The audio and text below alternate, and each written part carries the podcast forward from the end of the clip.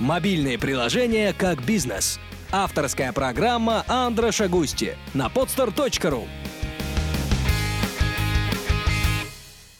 Всем привет! Меня зовут Андраш Гости, директор по развитию мастерской мобильных приложений Бегемот Бегемот. И я веду подкаст «Мобильное приложение как бизнес». Это подкаст о том, как превратить идею мобильного приложения в прибыльный бизнес. К разговору я приглашаю предпринимателей, которым удалось это сделать, либо специалистов, которые помогли им этого добиться. Сегодня у нас в виртуальной студии Юрий Ветров, руководитель отдела проектирования и дизайна интерфейсов Mail.ru. В последнее время активно работает над мобильными версиями продуктов компании. А многие называют его трендсеттером. Некоторые даже называют главным дизайнером страны, хотя он с этим утверждением не согласен. В проектировании и дизайне Юрий уже почти 13 лет и прошел длинный, но устремленный путь от фрилансера до управляющего и даже предпринимателя. Мне уже давно хотелось грунтовно расспросить Юрия о том, что он думает по разным вопросам дизайна в целом и мобильного дизайна в частности. И именно об этом мы сегодня постараемся поговорить. Итак, наша тема разговора – что такое мобильный дизайн и как правильно его делать. Юра, привет! Привет! Как у тебя сегодня дела? Отлично, у тебя? Точно так же. Юра, сразу вот такой вот сложный-сложный вопрос. Угу. Что такое дизайн? Ну, это много чего, понятие обширное достаточно. И если брать английское слово, там вообще включается ну, любая деятельность по созданию продукта любого, там, цифрового, не цифрового, и э, там, как, определение того, каким он будет. Там, в плане визуальной части, в плане там, инженерной, какой-то еще. Поэтому это понятие широкое, то есть это ну, дизайн, инженерия. Вот. На русский оно э, изначально как ну, в массовом нашем понятии переводится как скорее некая визуальная часть, хотя там от этого тоже сейчас э, идет постепенный отход. Дизайн это, опять же, определение того, как, ну, как Джобс говорил, продукт, э, как он работает, вот, каким он будет. Поэтому дизайн это и проектирование интерфейса, и визуальная часть, и отчасти работа над архитектурой, проектированием и так далее. Вот. Это в целом определение того, каким будет продукт. Скажи, пожалуйста. Соответственно, есть этап дизайна, а есть этап производства. Угу. Вот. Поэтому этап дизайна, он достаточно обширный, если брать его вот в таком широком понимании. А скажи, пожалуйста, есть ли в этой схеме э, место маркетингу? А, естественно, потому что ну, есть два, опять же, понимания маркетинга. Первый это такой достаточно примитивный, когда там на базовом уровне идет рассылка каких-то там сувениров и так далее. Вот. Есть маркетинг как э, более правильная продуктовая вещь, когда эта команда, эти люди занимаются тем, что понимают вообще, что на рынке происходит, какие вещи востребованы, какие нет, там, что продукт может сейчас предложить. Э, если мы продукт уже сделали, то с, как именно мы будем его пытаться продавать, предлагать аудитории вот, и так далее. То есть достаточно большая обширная деятельность. Вот. Поэтому вопрос в, в том, насколько, опять же, широко его понимать. Ну, как с дизайном. Опять же, можно с, ограничиться каким-то стандартным э, шаблонным восприятием, а можно подумать о том, э, чем это должно быть на самом деле. Отлично. Ну, давай тогда угу. перейдем от сложного вопроса к более простому. Ага. Что и когда тебя привело из Беларуси в Россию? А, ну, желание профессионально развиваться дальше, э, потому что ну, достаточно было ограничено развитие Беларуси. Там есть несколько крупных компаний, в которых, ну, там, может добиться потолка, но мне хотелось э, вот идти дальше, плюс, э, э, ну, в целом переехать э, в, эту страну другую, вот, потому что специфика Беларуси немножко там своя в плане политики, в плане всего, вот, э, это сказывалось там на скорости развития экономики и прочего, поэтому мне хотелось в более экономически развитую страну попасть, вот, что я и сделал. А когда это было? Это было в 2006 году. Угу. И вот ты проходил такие разные этапы развития, по разным компаниям э, проходил. Э, ты был и фрилансером, и одно из ранних мест работы это был iGorod. Э, и так шло-шло до тех пор, пока ты не создал компанию UI Modeling. Можешь о ней рассказать? А, да, это была специализированная там, компания агентства по проектированию интерфейсов. Мы ее начали делать в Петербурге, когда я жил там. А, и, соответственно, работали, пытались сначала работать на западный рынок, а, что не очень получилось, зато выстрелили на российский. Как раз когда пошел бубн Web 2.0 и отечественных, а, сейчас даже, может не стартапов, а таких спонсированных большими компаниями веб-проектов. Вот. Мы на этой волне хорошо выстрелили и начали расти. Вот. А потом случился, правда, кризис, и пришлось э, все заново перепродумывать. Э, и я переехал в Москву, и здесь новую команду собрал уже. Вот. Но мы успели поработать над многими там, достаточно интересными проектами. Работали для Яндекса, для Хантера, с Мегафоном работали, со многими другими интересными компаниями. Накопили классный опыт, э, в общем, и закончилось тем, что попали в Mail.ru. Вот. Ага. Э, на следующий вопрос будет, почему попали, потому что хотелось э, брать большую часть продукта на себя, вот, э, во-первых. Во-вторых, э, бизнес компании сервисной достаточно сложный, потому что он, его труднее масштабировать, вот, и там, много своих проблемных нюансов, вот, из-за того, что, опять же, мне пришлось там, несколько раз перепродумать эту компанию, Э, сначала с там, отказом от выхода на западный рынок, потом э, с переездом в Москву и так далее. Э, там, получалось, что я в очередной раз вынужден был, был отчасти заново создавать, я в какой-то подустал. Угу. Хорошо, то есть, в принципе, компания продолжает существовать, но уже в рамках Mail.ru. А, не совсем. А, скорее команда, которая занималась SEO-моделингом, она ну, да. ушла в Mail.ru в почти mm-hmm. полном составе, а бренд сейчас э, его развивает и Ива Димитров э, из компании Ingenius. Вот. Они с командой, соответственно, его сейчас используют. Угу. Это как-нибудь участвует в жизни этой компании или просто Нет. отдал бренд? Просто отдал, передал знания, бренд, э, какие-то клиентские наработки. Вот. На этом все. Ну, вопрос, который интересует лично меня, кровный такой вопрос. Угу. Как ты считаешь, аутсорс э, в IT или в дизайне, это в принципе э, бизнес или не совсем? Или это ремесло, которое а... можно масштабировать только до определенного момента? Ну, бизнес, но такой достаточно непростой и специфичный. Масштабировать его можно. А, вот. Другой вопрос, там, с чем я столкнулся, там, необходимость масштабировать, это отчасти ну, не то чтобы экономия на качестве, но во многом ты сам должен отвязаться от какой-то точной работы, вот, э, забыть о каком-то своих там каких-то идеалах э, для того, чтобы выйти на какой-то уровень там постоянного производства, потому что ты не можешь э, найти достаточное количество супер людей по достаточной цене, чтобы закрывать вот эти клиентские проекты. Угу. Поэтому ты не всегда можешь нанять, допустим, самого сильного человека, ты э, э, там не всегда можно найти их достаточное количество, а, вот, а, и получается ты такой скованный из ограничений.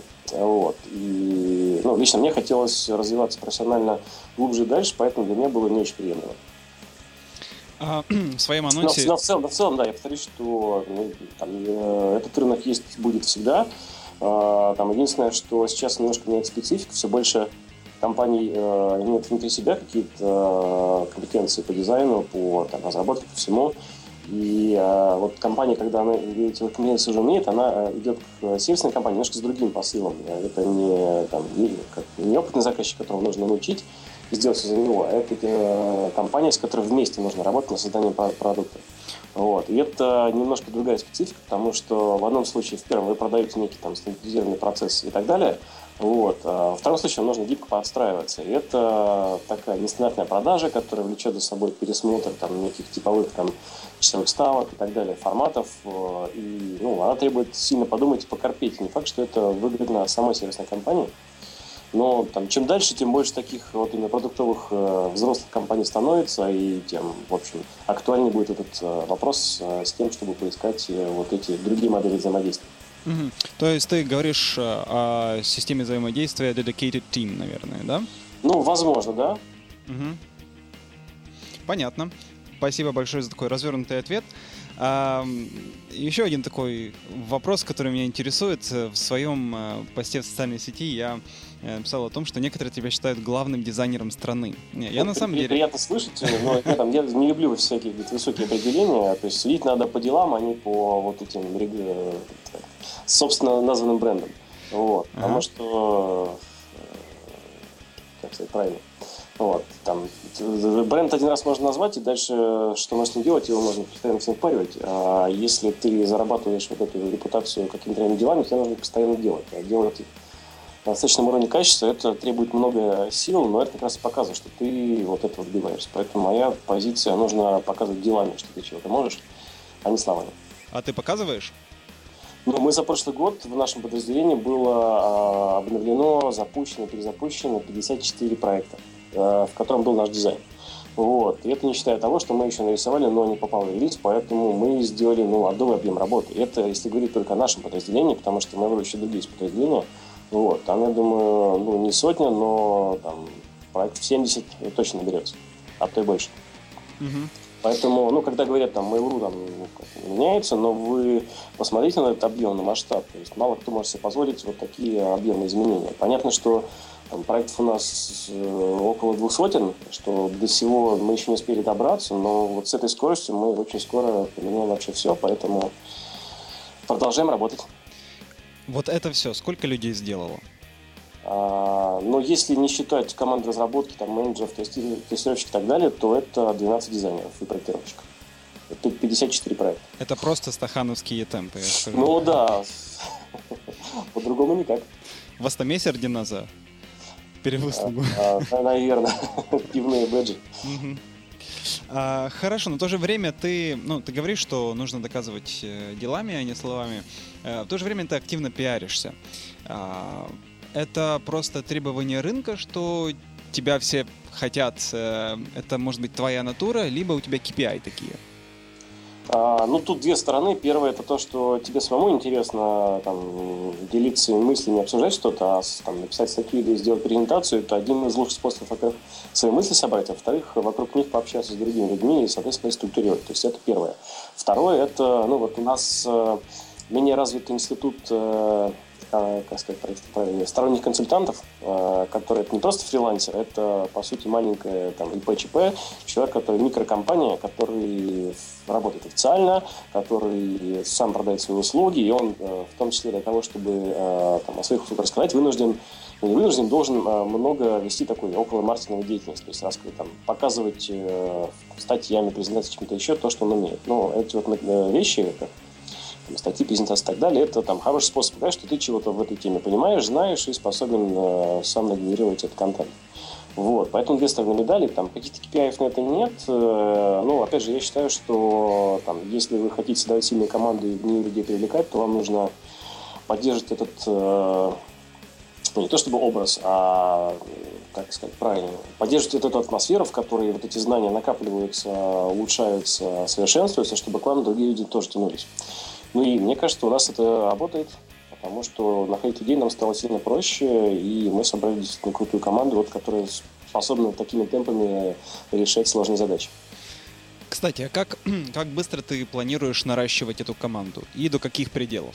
Ну, мне, конечно, хотелось бы э, добавить людей, пока у нас, правда, установка развивать э, производительность внутреннюю, так сказать. Вот, поэтому мы этим занимаемся. В этом году мы там, немножко опять перекроили процесс э, с тем, чтобы сделать его еще более э, эффективным. Вот, и я думаю, будут хорошие результаты в этом плане. Окей, то есть, то есть пока не У меня есть да, потребности в людях, э, вот, пока там, мы делаем то, что пытаемся развивать дальше текущие силы. Вот.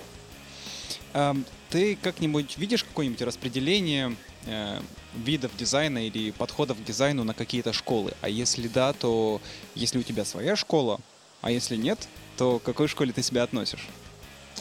А, не знаю, хороший, интересный вопрос. Сказать, там, как обычно, старая новая школа, условно говоря.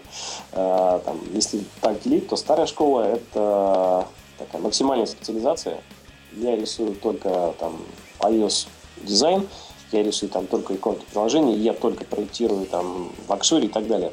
Это старая школа, которая в общем, долгое время была нужна, пока компании там искали точнее, как, решали э, возникшие проблемы в том, что у них никто серьезно дизайном не занимался, но сейчас идет такая э, новая школа, которая можно назвать продуктовый дизайн. Это дизайнер в более широком понимании, человек, который отвечает за весь кусок продукта. Отвечает в том плане, что, во-первых, он это делает, то есть он способен не просто там, спроектировать какой-нибудь интерфейс, но и за каким-то ведущим дизайнером, допустим, проектировщик, способен за ведущим дизайнером дорисовать там пачку экрана в фотошопе. Или это визуальный дизайнер, который способен не только крутой концепт нарисовать, но и продумать многие из взаимодействий самостоятельно, без привлечения проектировщика. Вот. А во втором плане ответственности, э, во втором смысле, это человек, э, когда человек берет на себя э, обязательство довести это до ума, в том плане, что он не просто рисует макет, он делает продуктовые решения.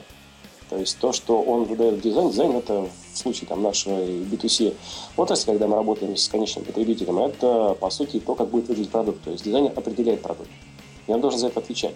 Поэтому вот две ответственности. Первая это в плане скиллов, вторая в плане того, как он помогает случиться тому, что он нарисовал. То есть он не уходит, говорит, вот менеджер тебе макет, иди там защищай, разбирайся с разработчиками, я свое дело сделал. Вот, это человек, который заинтересован в том, чтобы сделали так, как он задумал, и заинтересован в том, чтобы пообщаться плотно с разработчиками, с менеджерами, не говорить, что вот там разработчики дураки, менеджеры идиоты, а работать в тесной связке с тем, чтобы понять, что нужно сделать, сделать это вот э, так, как он считает правильно как дизайнер, и так, как нужно для бизнеса, для пользователей, и довести до ума. Вот, это, считаю, как раз такая современная школа дизайна, к которой нужно всем идти и э, прокачиваться. То есть ты думаешь, что старой школе дизайна осталось не так долго жить? Ну, не то, что не так долго, то есть понятно, что всегда будет спрос, э, просто эти люди будут ограничены более простыми какими-то должностями, более простых компаниях, им будет сложнее расти профессионально дальше. И у них будет всегда стоять вопрос, куда я иду дальше, там, ну, у многих дизайнеров стоит вопрос, стоит, куда в будущем я развиваюсь, что я буду делать через пять лет. Вот. И мне кажется, это одно из э, правильных направлений роста, потому что, там, отвечая, беря ответственность на себя, вы открываете себе много путей для будущего развития. А фокусируясь на жестко на чем-то одном, вы себя вот так туннелизируете. Окей, okay. мы сейчас приближаемся к сути нашего разговора. Это мобильный дизайн, дизайн мобильных приложений. Uh-huh. Скажи, пожалуйста, а какие тенденции ты на данный момент видишь в мобильном дизайне? тоже очень такой общий вопрос, э, очень угу. сложный. Ну, вот, может, просто ответишь. Ну, там, если мы говорили в конце прошлого года, я бы сказал flat, э, вот, но а, чем момент интересный, то, что с выходом iOS 7 flat перестал быть трендом и стал совершившимся фактом. То есть это объективная реальность. Это не просто к чему мы идем, это то, к чему мы пришли, это вот текущий стандарт. А, поэтому можно думать о том, куда мы от этой точки будем идти. Вот. А, Первый момент, то, что э, если взять интерпретацию iOS 7 в дизайна, то он получился таким очень выхолощенным. Если взять нативное приложение, то это просто белый цвет, несколько там э, условно ссылок без подчеркивания, которые какие-то цветовые пятна дают, и все. Вот. С этой э, идеей был запущен Windows э, с достаточно хорошими, жесткими гайдлайнами. И в итоге там, да, на старте все делали все очень в духе гайдов, все было там хорошо предсказуемо, но достаточно серо и уныло. И вот то же самое сейчас. А, особенно это было видно первый месяц выхода айфона, то есть просто белый лист, на котором ничего нет, никакой э, э, дифференциации между продуктами. Э, это хуже для взаимодействия, когда у вас нет выделения каких-то элементов.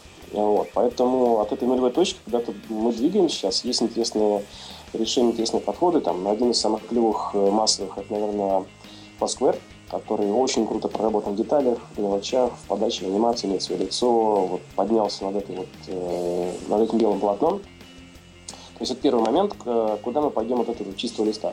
То есть iOS 7 обновил дизайн, сейчас нужно двигаться куда-то вперед. А, и второй момент это такой был на самом деле морфизм, сейчас у нас скео аниморфизм, когда фигачится анимация просто на любой чих, на любой момент, э, к месту, не к месту. Если у вас на экране нет 10 анимаций, вы, значит, не, не поработали, вы лох, как бы, и так далее. Да, а, но там это влечет ряд проблем и более медленное восприятие работы самого приложения. То есть кажется, что все работает медленно, потому что вы там от точки А в точке Б доходите там в 2-3 раза дольше. И, э, во-вторых, там людей от этого мутить. Там были смешные э, случаи, что реально люди обращались э, с, морской болезнью э, после работы с iOS 7. Вот, э, поэтому нужно как-то обуздать анимацию. А что еще из трендов э, сейчас пойдет? Ну, наверное, какая-то будет связка с э, умными часами, потому что все сейчас ищут их правильную роль, там все их сейчас повыпускали, каждый второй и первый, э, там у всех часы, браслеты, там очки обещаются выпустить и так далее. Но это такие пока технологические игрушки, которые не решают реальных э, проблем, э, у которых нет реальной вот киллер фичи, которая заставила бы человека перейти да, к смартфону, который решает просто эти задачи. Вот, а, поэтому, когда это все-таки найдется, э, эта ниша, будет интересно понимать, какую роль в этом э, в этой связке будет играть смартфон. Вот, это то, что нам еще предстоит определить. У меня сразу масса комментариев и вопросов к этому, пытаюсь uh-huh. сейчас в голове их все систематизировать. Так, значит, первое, что ты сказал, напомни, пожалуйста, это более детальная прорисовка деталей? Ну, точнее, как бы, развитие в iOS 7 в виде флета, то есть не просто белый лист, а что-то интересное, живое и бодрое. Второе — это перебор с анимацией, третье — это связка с носимыми устройствами, с перформансом. Угу, понял тебя. А вот такие детали, например, как э, антиэпилептические цвета э, и ультратонкие шрифты, они куда-нибудь денутся, как считаешь? Ну, шрифты никуда не денутся, потому что они там, наверное, первыми предложили в, в Windows Phone в какой-то мере. Потом они появились в iOS 7. И если я правильно понимаю, то сейчас Android 4.4 тоже стал активно использовать как раз более тонкие начертания. Вот. А, то есть у нас появились экраны более качественные по разрешению, более, то есть с лучшей плотностью пикселей, поэтому мы можем себе позволить делать как раз шрифты.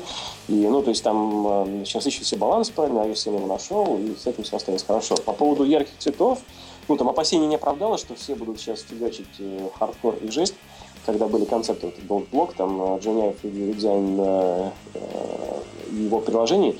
Вот, по факту ничего страшного нет, там э, добавилась яркость, и даже если посмотреть на э, вот последнюю бету iOS, то там какие-то тоже вот эксперименты по цветам, по всему, вот, и там откат в том числе по э, откат от отката от кнопок, э, вот, поэтому мы еще посмотрим, что будет в итоге с 7, потому что достаточно было радикальное решение, выявившая массу, массу проблем, и, там, и умозрительно специалисты говорили, что будут проблемы. Ну, по факту получилось, раз они экспериментируют. Вот, а, поэтому со шрифтами, когда они будут, ничего в этом плохого нет, хорошо, а с цветами, ну, в общем, ничего страшного. Как ты думаешь, кто задает тон всем этим изменениям и, и эволюциям?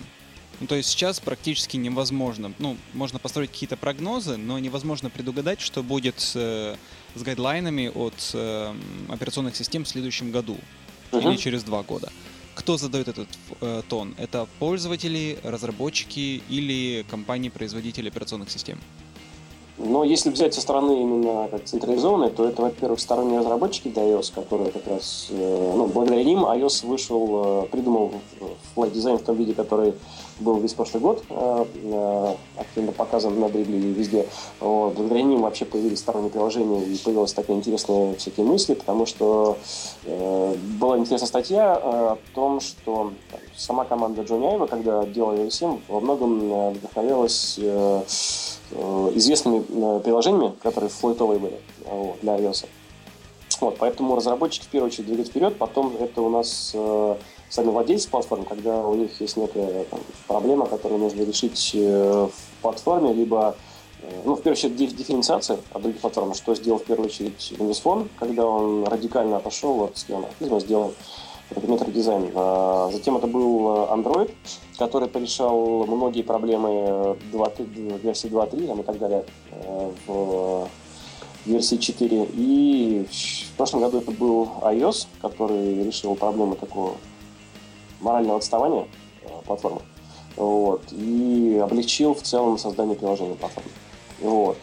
А, ну и плюс будут общие тренды нас двигать. А, во-первых, то, что все смеялись над лопатами телефонами, а их сейчас продается очень много. Там данные на середину прошлого года это 20% проданных смартфонов это лопаты. Там, э, гигантские, которые Samsung Note, Galaxy и так далее. Вот. А, ну и второе, как говорил, связка с э, носимыми устройствами. Что из этого будет, непонятно, потому что там, если взять iOS, который сейчас пытается, там, iOS NZCar, это некое масштабирование интерфейса, вот это тоже будет влиять. Как-то так. Угу. Тоже развернуто. Огромное спасибо. Э, у меня сегодня, наверное, только такие очень глубокие концептуальные вопросы, на которые не очень просто ответить. Э, по твоему мнению, это интереснее всего. По твоему мнению, глобальная разница между веб и мобильным дизайном, она в чем состоит? А, ну, в том, что в вебе у нас больше места, а в мобильном меньше места, хотя если взять последний тренд по подаче контента, там, а медиум и так далее, то тоже мы не стараемся замусорить весь экран, мы пытаемся сделать комфортно для читателя. Вот. Медиум сделает одну колонку простую, единственное позволяет сделать более красивую журнальную сетку за счет того, что много места. Вот. Medium, э, конечно, это не первый придумал, но он первый это привел в такие супермассы, и благодаря ему сейчас в этом году я считаю, что все будут копировать этот подход, он будет очень и очень массовым. Вот, поэтому, ну, можно, если так сказать, что Mobile First, который э, заставил всех облегчать э, экран, перешел в большой веб с помощью медиа. Серьезно, ты так считаешь? Ну, не, скажу, что я так считаю, но там одна из мыслей на тему, не, сформировавшись, не, не сформировавшаяся, но вот который в голове летает. Вот. Но в остальном, э, ну, повторюсь, от этого будем играть, от того, что у нас выбил больше места мобильный, меньше места, от того, что э, нужно на таче ориентироваться, потому что с появлением Windows 8 э, пропало вот это жесткое разделение компьютер и планшет. Сейчас есть компьютеры, планшеты. Вот. Там не, не так э, легко идут дела в Windows 8, но тем не менее он растет и развивается, и там, Microsoft будет его дальше продавливать. Поэтому это значит, что все сайты нужно оптимизировать под тач. Как минимум. Эм, вопрос э, из той же оперы. Как ты считаешь, э, адаптивный дизайн или мобильная версия?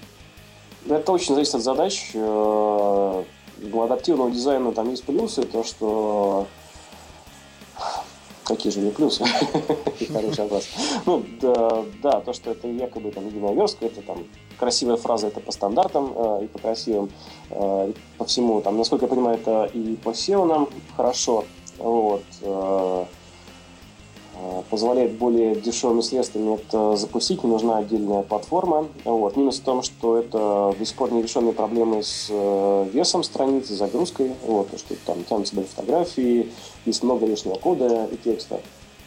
Вот. Понятно, что сейчас есть какие-то обходные решения, но тем не менее до конца не решено, и там, если помнить э, там, пользователям, пользователях из регионов или с плохой связи, то мы не можем подавать там пару мегабайт на мобилку, чтобы они, во-первых, долго ждали, а во-вторых, платили лишний трафик. Вот, поэтому там, зачастую мобильная версия, она правильнее, чем адаптивная. Вот, когда мы решим эти проблемы все с загрузкой, тогда, наверное, нужно будет думать об этом. Mm-hmm. Вот. А, как-то так. Ну, это на самом деле холиварная тема, мне кажется. Ну, да. Особенно большой компании, где там ну, количество пользователей гигантское, и там на масштабе любая проблема становится особенно критичной. Вот. Для нас, допустим, скорость загрузки крайне важна, и адаптивность не так просто. Плюс, опять же, чтобы сделать адаптивность, вот мы, например, в прошлом году запустили э, фреймворк для мобильного веба, который нам позволил унифицировать э, все контент-проекты, э, достаточно быстро запустить, сделать движок, который нам позволяет теперь легко вносить изменения сразу в весь пул проект. Вот. Если мы делали э, адаптивные решения, нам пришлось поменять и мобильные версии, и большие версии. То есть объем работы адовый просто. То есть поменять все сразу невозможно. Поэтому было оптимальнее, в том числе и в этом плане, запустить сначала мобильный фреймворк. Угу. Ну да, резонно. А в мобильном дизайне что самое главное? Ну, как в любом дизайне, главное думать. Вот. Э, ошибка номер один всех, кто берется за мобильный дизайн, все начинают лететь. Вот видишь макет, э, там, 7 кнопок в, в нижнем баре, значит, точно человек впервые делает мобилки, или там мельчай, мельчайший текст. Вот, э, да, вот это там самое первое зло, чего нужно избавляться. Смотрите ваши экраны на телефонах, пытайтесь на них нажать. Вообще, смотрите любые экраны э, мобильных э, планшетных приложений на телефонах. Только на телефонах. Никогда не присылайте для обсуждения картинки, потому что, там, ну, опять же, вы смотрите не в той среде, где там как минимум не, не те размеры, а, не те ощущения, не то понимание, что попадает вообще в экран, не та цветопередача и так далее. Смотрите на девайсе всегда. Вот. Тогда вы поймете и первую проблему того, что все мелкое, и вторую проблему того, что у вас тут что-то вырезает и так далее. Вообще контекст будет понимать. Второй момент, э, там, да, понятно, что сейчас модно делать э, э, такое сложное жестовое управление, но тем не менее, надо понимать, что люди должны этому обучиться, что они должны это запомнить, и не факт, что они будут ваше приложение использовать э, каждый день как браузер, может, они запускать его раз в месяц. Соответственно, они не смогут обучиться ничего, потому что они будут каждый раз запускать его заново, фактически. Вот, поэтому с жестами нужно очень аккуратно, а, хотя сейчас э, к этому, опять же, все стремятся. А, ну, как я говорил до этого, с анимациями нужно поосторожнее, потому что, да, это красиво, да, это позволяет сделать все динамичнее и интереснее, но там две проблемы. Первое, то, что воспринимается все а, более медленным, и второе, то, что ну, реально отвлекает человека от его дел. Поэтому нужен здоровый уровень. А, и э, еще момент, э, когда вы рисуете под э, разные платформы, делайте по гайдам под платформы. Не нужно с гипотетической ситуации представлять, что вот человек сидел на айфоне, потом раз он перешел на Android, и он должен увидеть знакомый интерфейс. Это не так. То есть единицы людей пользуются двумя телефонами. Человек, как правило, один телефон, с которым ходит там год, там, два, а может быть и пять. Вот. И он будет сидеть на этой платформе и видеть э, один и тот же интерфейс. Плюс для него важнее, чтобы он видел единую э, связку с другими приложениями платформы, то есть он там, поработал э, в браузере, зашел в смс взял в Фейсбуке и потом запустил ваше приложение, ему должно быть это привычно. Вот. Э, приложение должно быть привычным в рамках экосистемы. То есть следование вот. гайдлайнам. Именно платформа, да. То есть mm-hmm. не пытаетесь, ну то есть да, важно э, делать связку приложений одного бренда на разных платформах, но не нужно доходить до маразма, то есть нужно в первую очередь чить, чить гайды и потом понять, как можно на гайды натянуть уже ваш продукт. Um, ты, ну по сути, ты сейчас дал еще и советы начинающим и не совсем дизайнерам э, мобильных приложений. Наверное. Да, спасибо за это. Ну, каждый раз видишь эти проблемы, и каждый раз хочется ну, да. написать об Да-да. А, кстати, про гайдлайны. Какой из гайдлайнов, какой операционной системы тебе нравится больше всего и почему? А, наверное, Android и Windows Phone. А, Android, потому что они наконец-то, во-первых, все описали, а во-вторых, там достаточно плотно э, все описано, куча деталей по конкретным элементам, по анимации, по всему. Э, там есть готовые э, макет, который можно для рисования и так далее. То есть очень большой пак всего, что только можно сделать.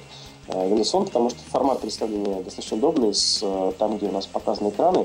Единственное, что они э, меняли в последнее время подачу, не знаю, как сейчас там э, точно оказалось, э, подается. Вот. Э, iOS гайды хорошие, но они достаточно...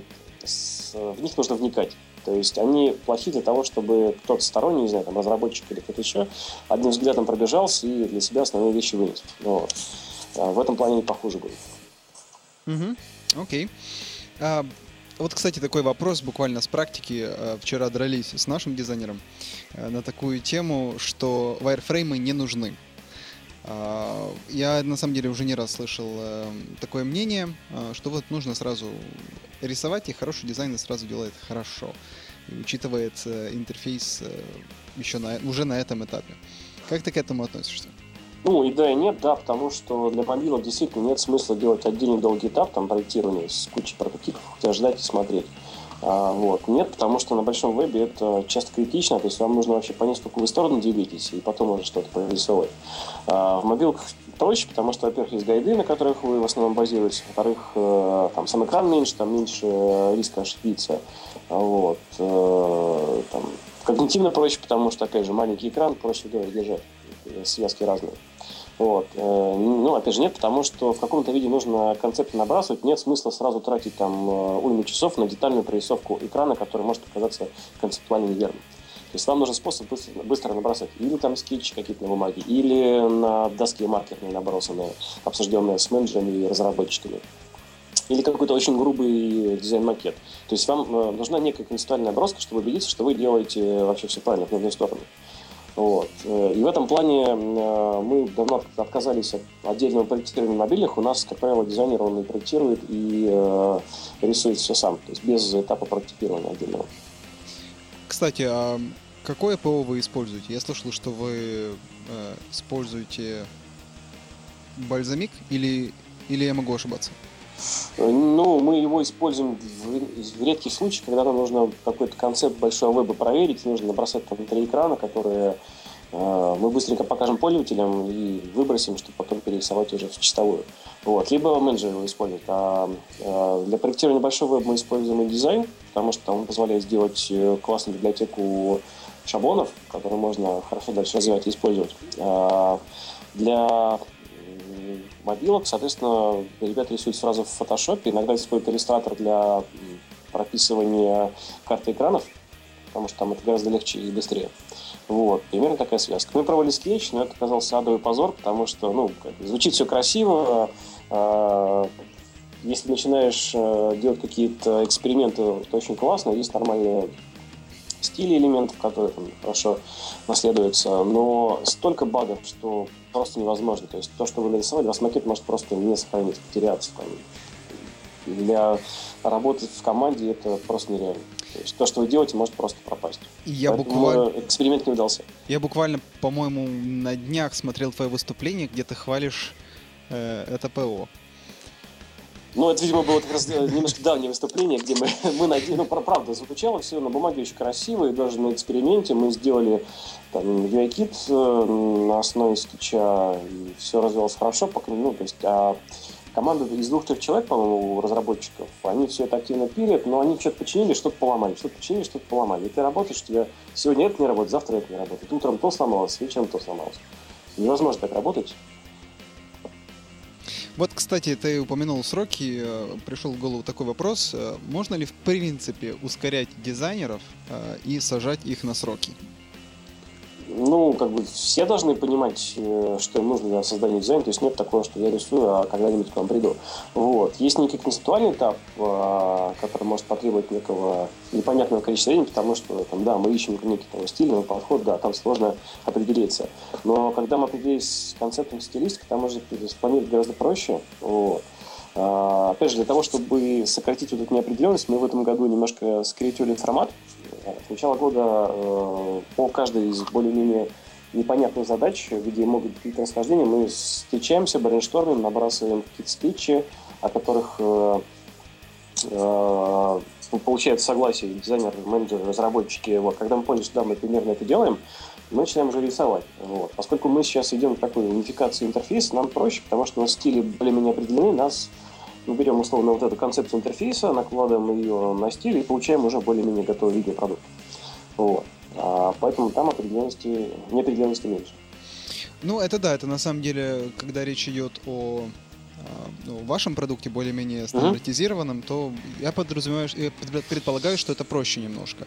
А вот э, есть много последователей той идеологии, что нужно делать, ну или можно себе позволить делать долго-долго, а, для того, чтобы получилось эм, офигенно. Uh-huh.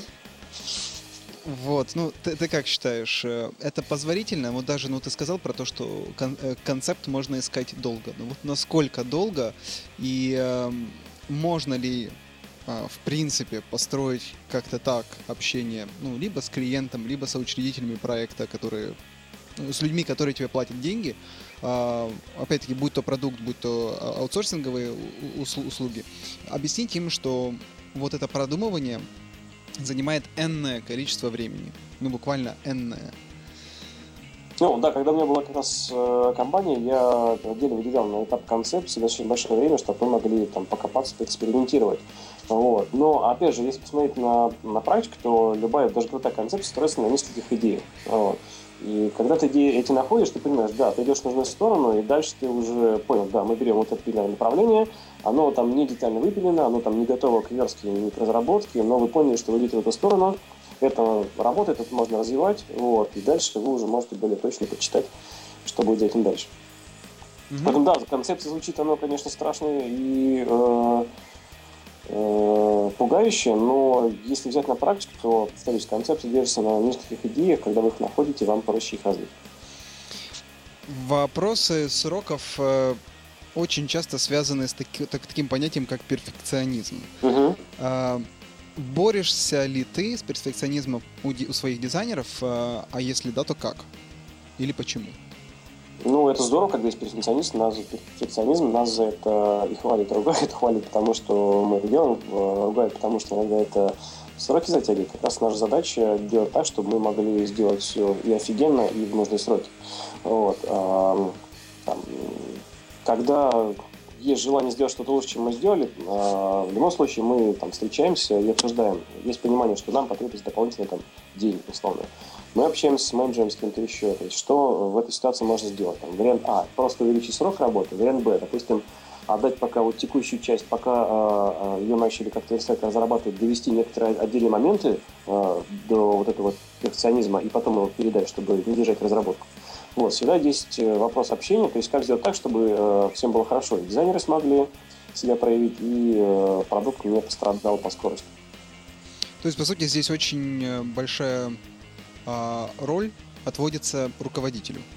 Ну, да, да, да. То есть задача его вот этот концепт э, продать, условно говоря.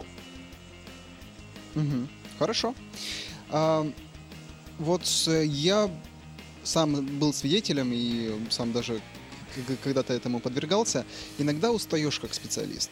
Угу. Эм, у тебя был такой опыт? А если да, то как ты с ним борешься и боролся?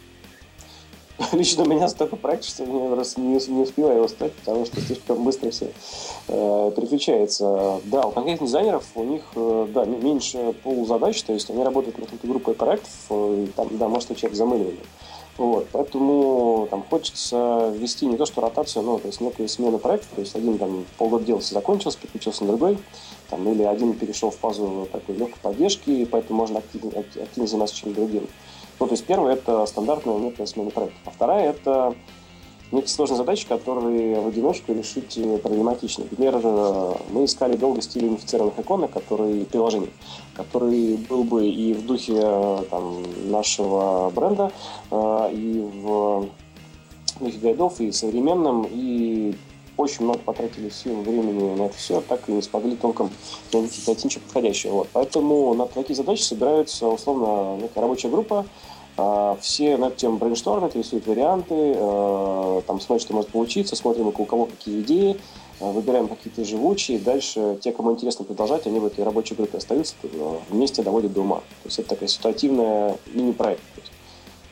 Я называю это все инфраструктурные проекты,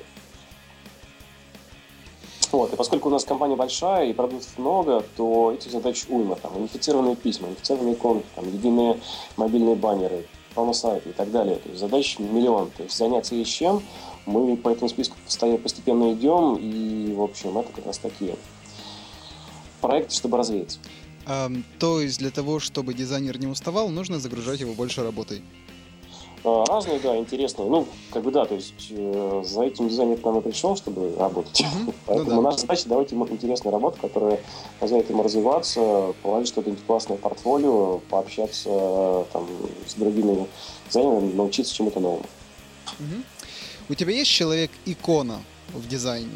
Может, даже в мобильном дизайне? Если говорить о людях, наверное, ну, там, известные имена, это Люк Раблевский за его вот широту и понимание. Он э, много тем в интерфейсе очень круто проработал, формы, сейчас мобильный дизайн, э, двигаться в, в нем дальше.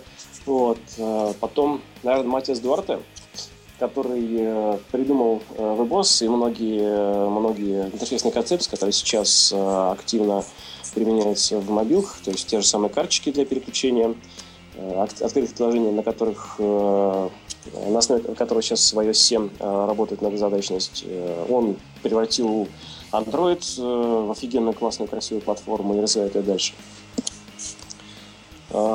Если подумать остальных, ну, не знаю, мобильный, не мобильный, ну, там, Билл Бакстон из Microsoft, который отвечает за, за большую часть исследований в компании и вообще такой очень крутой визионер в плане того, куда интерфейс двигается, развивается. Вот. Кто еще? Кто еще из, ну, из умерших, наверное, э, Дуглас Энгельбарт, который вообще придумал концепцию э, графических интерфейсов, и все, что сейчас есть в компьютерах современных, э, родилось благодаря нему. Слушай, ну список такой впечатляющий. Я ну, надеялся услышать одно имя, а ты тут такой список выкатил. Ну, сложно говорить, потому что о каком-то одном, потому что много разных направлений, много классных людей, которые творят, творят сумасшедшие вещи, и там не могу на ком-то одном заостриться. Не, ну это понятно. Uh-huh. Я, кстати, время от времени смотрю твою колонку на CMS Magazine uh-huh. и поражаюсь. Это, э, ну, вот эти вот э, еженедельные, кажется, да, у тебя? Подбор... Ежемесячные. Ежемесячные подборки. Uh-huh. Это написать долго вот этот список. А еще нужно и прочитать это все. Ты на самом деле так вот развиваешься путем прочтения такого огромного количества специализированной литературы?